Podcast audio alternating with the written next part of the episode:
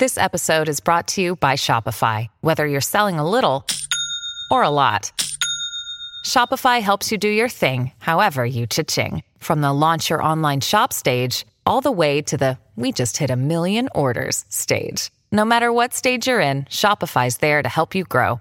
Sign up for a $1 per month trial period at shopify.com/special offer, all lowercase. That's shopify.com/special offer.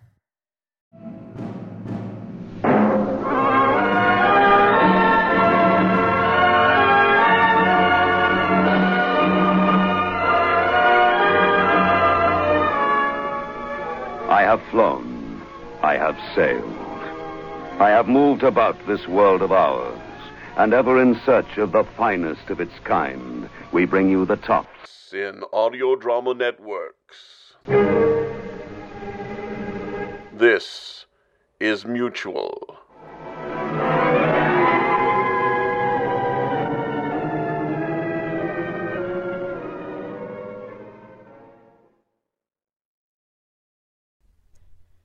The following audio drama is rated PG-13, suggesting that all children under the age of 13 should listen accompanied with an adult. The Hand of Glory. In occult lore, the hand was cut from the corpse of a hanged thief and covered in virgin wax and the dead man's tallow. It is said to open any door. But how did the Hand of Glory come to have its fate entwined in the mysteries at the heart of Wormwood? Discover the secrets of this arcane appendage once attached to Dr. Xander Crow as we present Wormwood and the Five Fingers of Glory. Five thrilling tales of mystery and suspense that span the ages.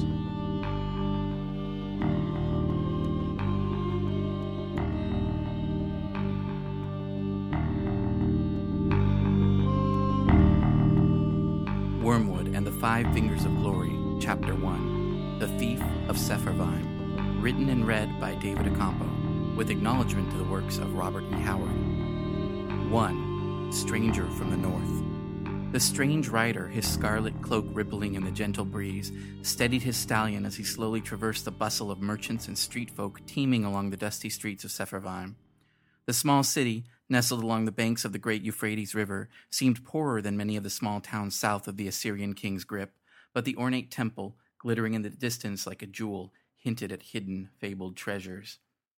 The horse's powerful hooves tapped a steady rhythm and stopped as the horseman pulled tight the reins amidst the crowded streets. Unable to press forward, the rider dismounted and began to guide his steed through the midday bustle of beggars and merchants.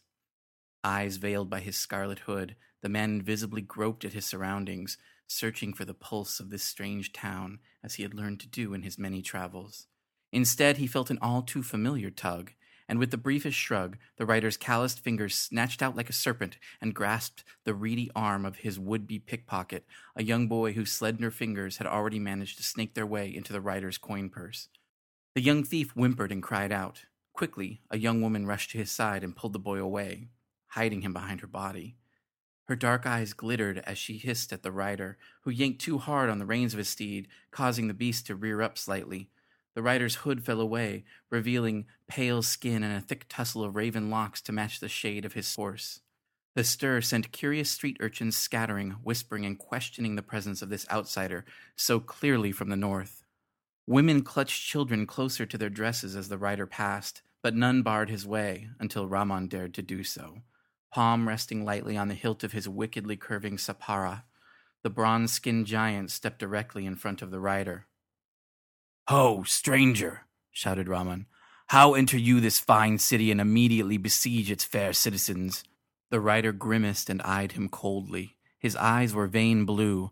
Raman did not like the look of this stranger. He had seen men such as this, the mercenaries known as Kumri, vicious soldiers who had assisted the deceased King Sargon II in his contest with Urartu.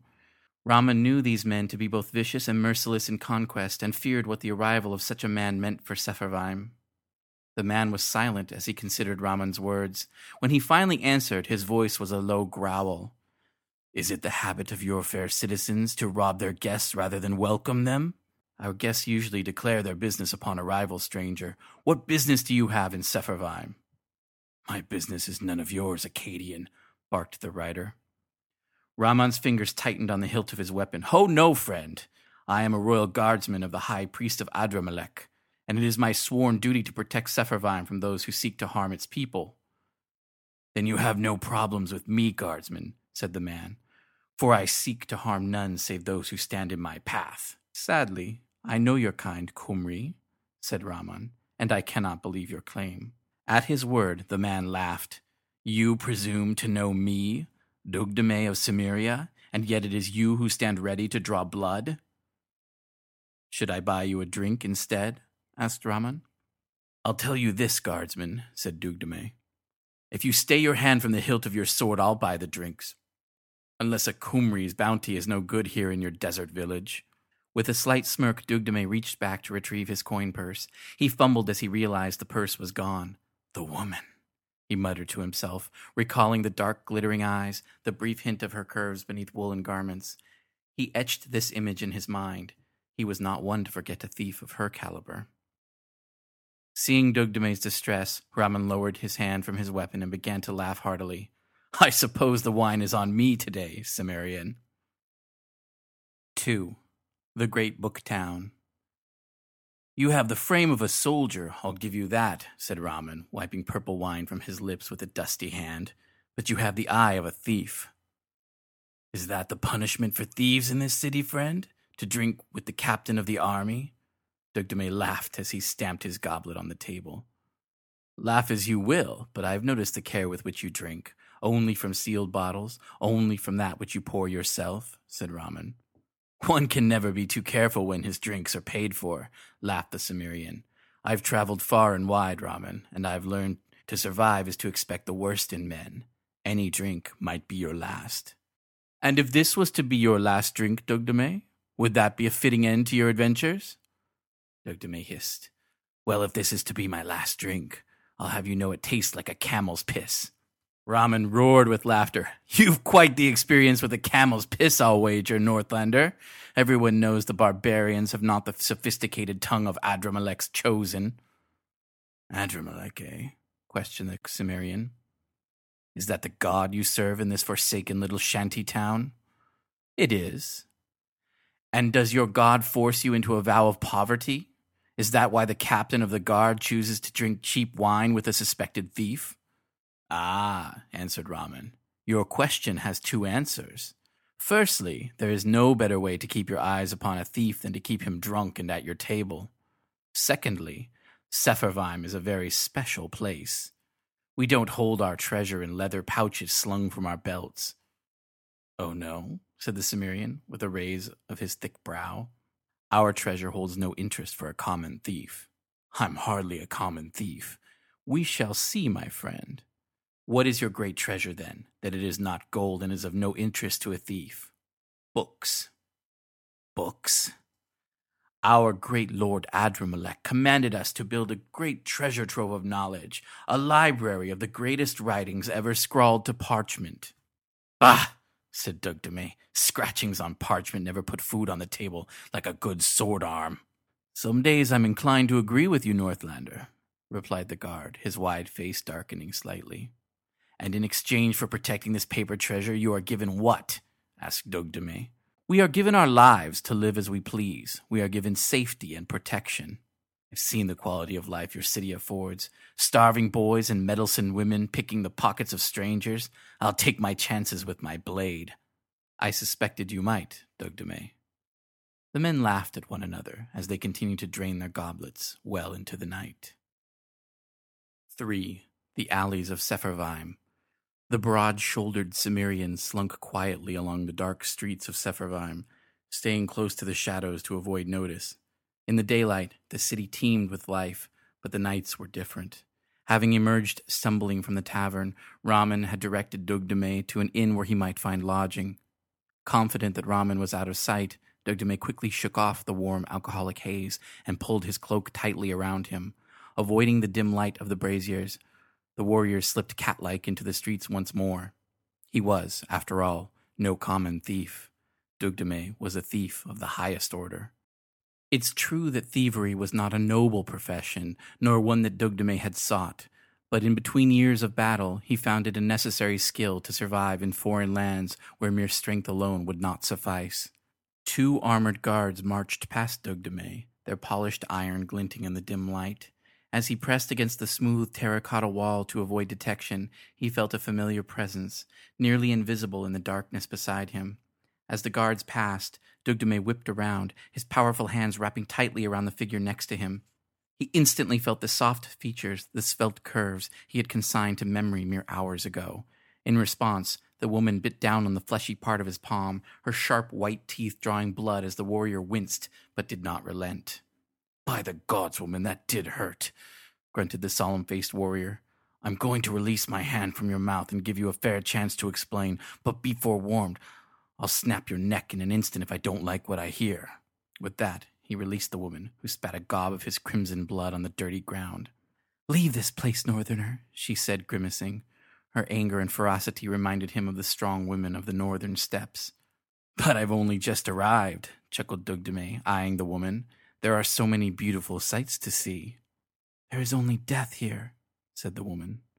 "And a thief who owes me a coin purse, as I recall," growled Dugdamme, pulling the woman close to him, "though perhaps we can come to an arrangement of sorts." The warrior trailed off, observing as the woman's body went slack in his thick arms. She lowered her head, sobbing. "Yari," she cried quietly, "they've taken him." Dugdame's mind flashed to the thin boy who had tried to rob him in the afternoon. "The boy?" he asked.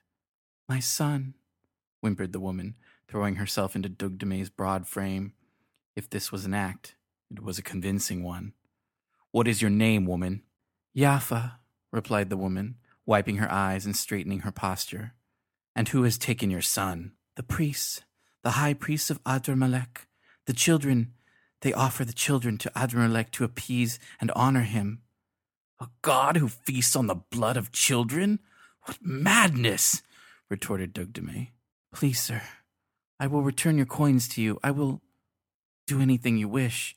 But my son, can you help me save my son?"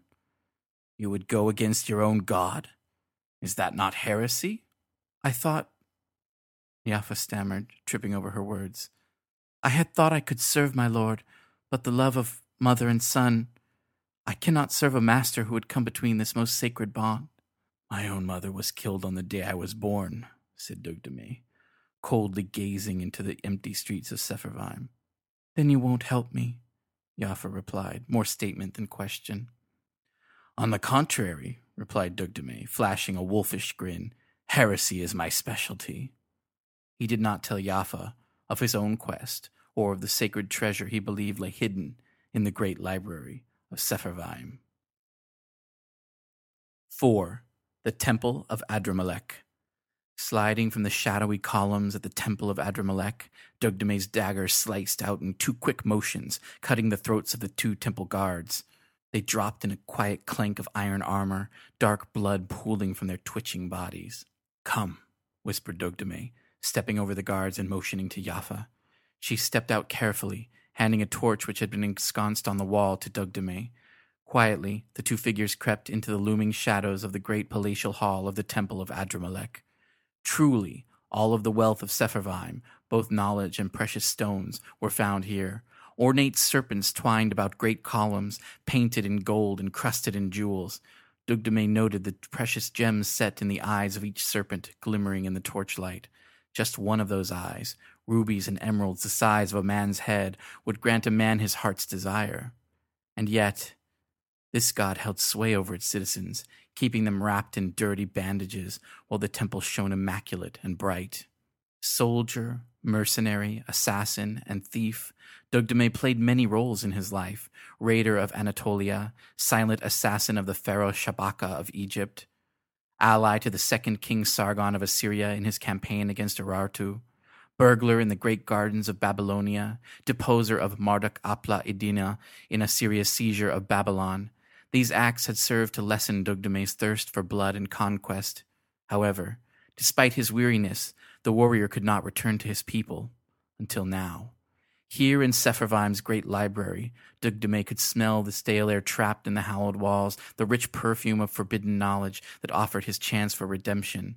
It was just as Marduk had described to him when bartering for his life in the desert after Assyria had overrun Babylon. At the point of his sword, outside of the great halls of Babylon, Marduk begged for his life in exchange for sacred knowledge. As Dugdamme pressed his blade under the black scruff of the man's beard, the thin, brown-skinned man had described the scrolls of ancient wisdom, of arcane knowledge that would return the power of the ancient ones to those who could decipher the texts. With them, Cimmeria might build a great golden city as spoken of by the eldest of elders, cities that existed in the time before time, when giants and monsters walked among men. The Cimmerian envisioned a golden city where no one need die, like his mother, like his wife, and their daughter. Yaffa paused, tensing in the darkness. "What is it?" asked Dugdamme. "Footsteps. Do you hear?" "There," hissed Dugdamme. He grabbed Yaffa and pulled her behind the great column. The Cimmerian quickly doused his torch and the two plunged into darkness. Slowly, a sliver of orange light appeared. Holding Yaffa close, Dugdamme stepped forward. The two followed the light down a winding corridor. The smooth walls echoed with the jingle of metal and the soft slap of sandals on smooth tile. After a short time, the faint sliver of light became an orange flame in the shape of a door. Dugdamme realized there was a room ahead, lit by torchlight. He began to hear the murmur of tongues, chanting in a language unknown to the warrior. Dugdamme crouched down to get a better view. At the center of a ring of torchlight was a lavish altar. Upon it was bound the boy, Yari, stripped to a loincloth. Symbols had been painted in blood upon his chest. The boy struggled limply against his bonds. Several temple guards stood about the altar, their iron helms and breastplates gleaming in the soft glow. Between them emerged a tall, gaunt man of grim visage. His dress was far more ornate than the guards. He was draped in the fine robes of fringed wool and linen, embroidered with colorful patterns of blue, red, green, and purple. Precious gemstones adorned the fabrics, affixed with gold and leather. His dark blue headdress rose steeply from his lined forehead, ordained with colorful feathers and stones. The priest stepped in front of the boy and began to chant. Dugdamme could not make out the words save one. "Adramelech, Adramelech, Adramelech." Yaffa gasped. Dugdamme turned to her and brought his face close. He whispered to her, "Stay. I will fetch the boy." Yaffa nodded silently, then thrust out, grabbed the Cimmerian to her, and kissed him deeply on the lips. She pushed him back. Dugdamme turned away from her and readied for battle. In a fluid motion, Dugdamme sprang into action, leaping from the shadowed doorway and into the sacrificial chamber as he drew his broadsword, whipping it from its scabbard in a whirling arc. He spun across the room as the blade sliced through the exposed neck of the guard closest to him, spraying gore across the chamber. Still in motion, the blade clanged off of the peaked iron helm of a second guard, but Dugdamme merely reversed his trajectory, spinning backwards while retrieving a sharp dagger from his tunic. With a flick of his powerful wrist, the long knife shot across the chamber, deep into the robed thigh of the third guard, who fell to his knees as a dark river of blood poured from him. Preternaturally alert in the throes of battle, Dugdamme sensed the hiss on the air before he heard the faint pluck of a bowstring. He pivoted, his huge arm wrapping around the guard with the dented helmet, spun the man around and exposed him to the iron-tipped arrows of an unseen archer somewhere above him. Dropping the body of the guard, Dugdamme grabbed the man's spear and hurled it upward, then turned to face his next opponent even as the spear hit its mark and the archer's body fell to the floor with a thud and clatter. His blade stopped inches from Yaffa's ear. The girl's mouth was agape, unable to take in air. From behind her stepped the massive figure of Raman, the captain of the temple guard. "Well met, Dugdamme," said Raman with a sneer. "You strike me as an honorable man," growled Dugdamme. "Let the woman and her son go." "You strike me as a thief," said the captain of the guard, "which, as you'll recall, is what I suspected of you from our first meeting. You've done nothing to earn my trust." "If you seek trust, let the woman go," repeated Dugdamme. "Drop your blade, Kumri, now." As the captain of the guard spoke, Dugdamme noticed the echo of his words seemed to grow, reverberating through the chamber. The firelight of the torches began to dance in his vision. "You'll drop it soon enough, I suppose," said Raman, "once the poison takes effect." Poison, thought Dugdamme. He had been so careful with his drink. What then?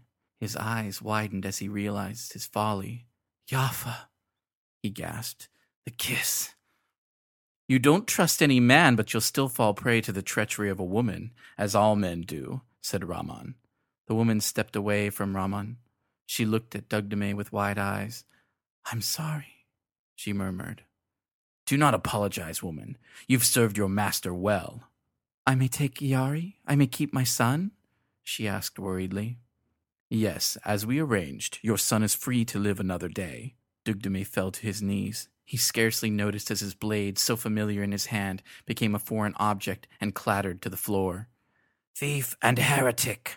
rasped the grim-faced high priest, stepping before Dugdamme as the warrior's vision blurred.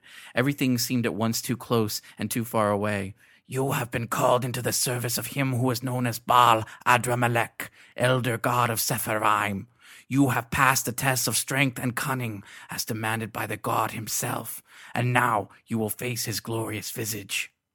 The room spun in a blur of color as the robed priest stepped to the side. The air seemed to grow warmer around him. Shadows lengthened as the torches became mere pinholes of light. Dugdamme heard an alien clack upon the tiles of the chamber, and suddenly he realized a great presence was upon him, warm, foul breath thickening the air around him. A long, clawed hand reached out and roughly grabbed Dugdame's slackened jaw, twisting his head. Dugdamme squinted at the light and became aware of the black torso of a massive creature, the light behind him blotted out by a fanned array of colorful feathers. It was at once beautiful and horrible. The creature's head, the elongated shape of a mule, peered down at him. Its black nostrils issued forth tendrils of smoke as it snorted and snarled.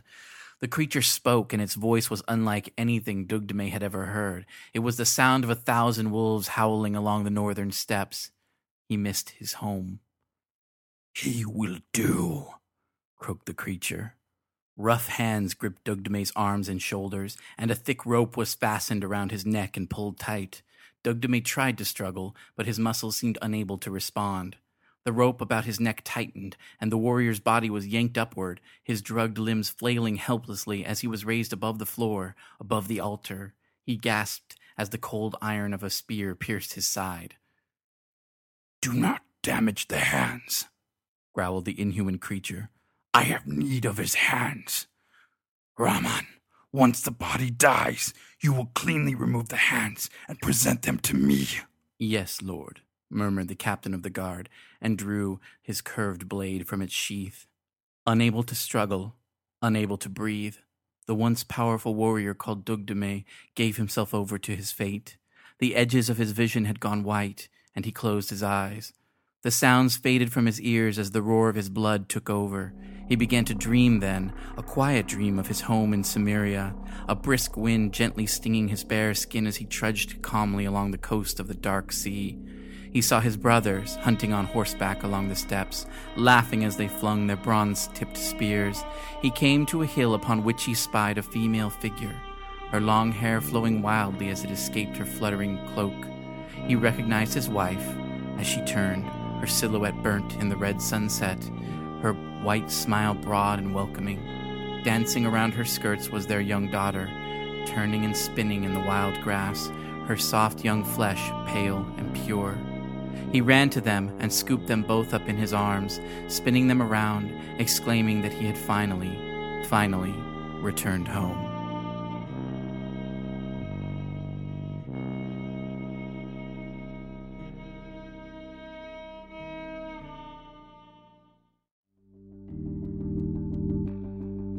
Wormwood, A Serialized Mystery, is a podcast production of Habit Forming Films, LLC. Original music compositions by Todd Hodges.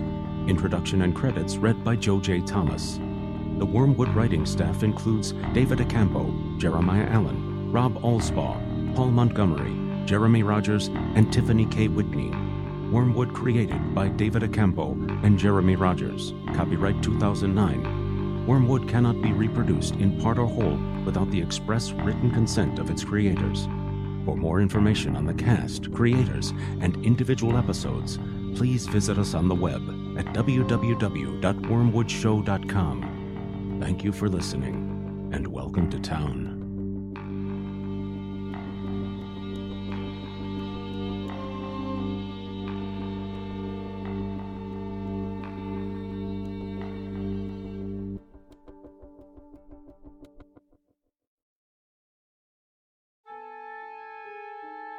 Thank you for listening to Tuesday Terror, right here on the Mutual Audio Network. Please consider subscribing to other days of the Mutual feeds, including Monday Matinee for classic live and theatrical audio plays, Wednesday Wonders, our science fiction and fantasy magazine, Thursday Thrillers for action, adventure, mystery, and crime drama, Friday Follies, our end-of-the-week comedy series, the Saturday Story Circle for kids and family alike, and Sunday Showcase, bringing you the very newest in audio releases for the week from our United Artists of Audio, right here on the Mutual Audio Network. The Mutual Audio Network. Listening and imagining together.